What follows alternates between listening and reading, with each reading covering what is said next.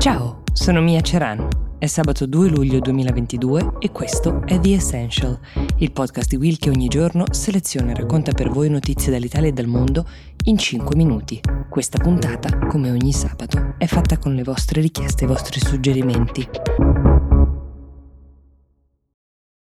Wyndham Hotels and Resorts makes travel possible for all. Whether it's the long haulers looking for a great cup of coffee, a roomier rest for the on a whim road trippers, or a place to make summer memories with the whole family. No matter who you are, where you're going, or why, with 24 trusted brands to choose from like La Quinta, Days Inn, and Super 8, your Wyndham is waiting. Get the lowest price at wyndhamhotels.com. Restrictions apply. Visit website for more details. Partiamo dalla richiesta di Giulia Coronini che ci chiede che cosa significhi per i curdi il fatto che Svezia e Finlandia abbiano firmato un accordo con la Turchia per l'ingresso nella Nato. Allora, sappiamo già da precedenti puntate che Svezia e Finlandia, come conseguenza dell'invasione russa dell'Ucraina, hanno abbandonato la loro storica posizione di neutralità per fare ufficialmente domanda di adesione alla Nato, iniziando così questo iter burocratico per entrare a far parte dell'alleanza militare che dal 1949 unisce i paesi del blocco occidentale. Pensate che la neutralità della Svezia durava dal 1815, cioè addirittura dalle guerre napoleoniche, mentre quella della Finlandia dal 1948 e seguiva un patto siglato con la Russia, con cui sostanzialmente la Finlandia condivide un confine di 1300 chilometri.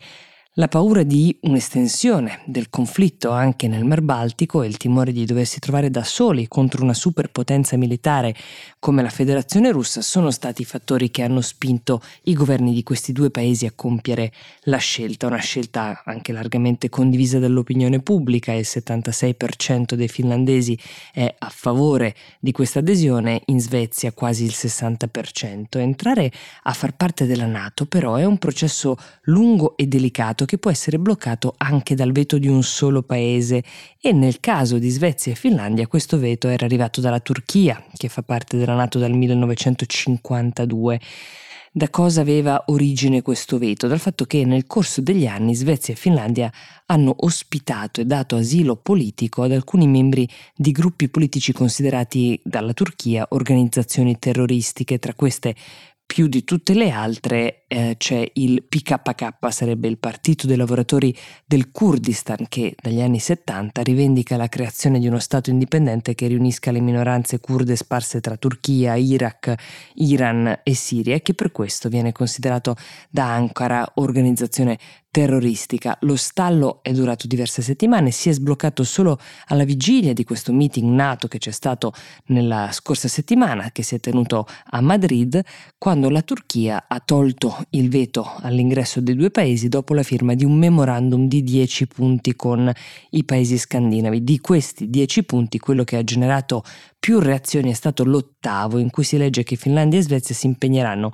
intanto ad affrontare le richieste turche di espulsione o di estradizione di sospetti terroristi, poi a stabilire una serie di framework giuridici bilaterali per facilitare questa estradizione e la cooperazione in materia di sicurezza con la Turchia. Ecco, questo punto è stato fortemente criticato da parte dei curdi e degli oppositori politici del presidente Erdogan, rifugiati in Svezia, che temono che la firma di questo accordo possa aprire la strada a una lunga serie di estradizioni. Però la ministra della Svezia, la prima ministra della Svezia, Magdalena Andersson, ha cercato di ridimensionare le implicazioni di questi impegni che sono stati sottoscritti da Svezia e Finlandia. In un'intervista ha ribadito che il governo agirà sempre in conformità con la legge svedese e con le convenzioni internazionali esistenti.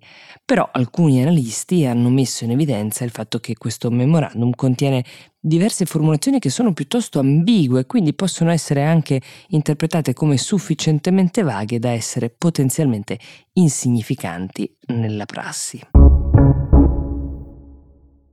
Pascal con Ruiz ci chiede che cosa sia successo con i migranti che il fine settimana scorso hanno cercato di entrare a Melilla. Melilla è una città spagnola che si trova in Marocco, quindi un enclave a tutti gli effetti.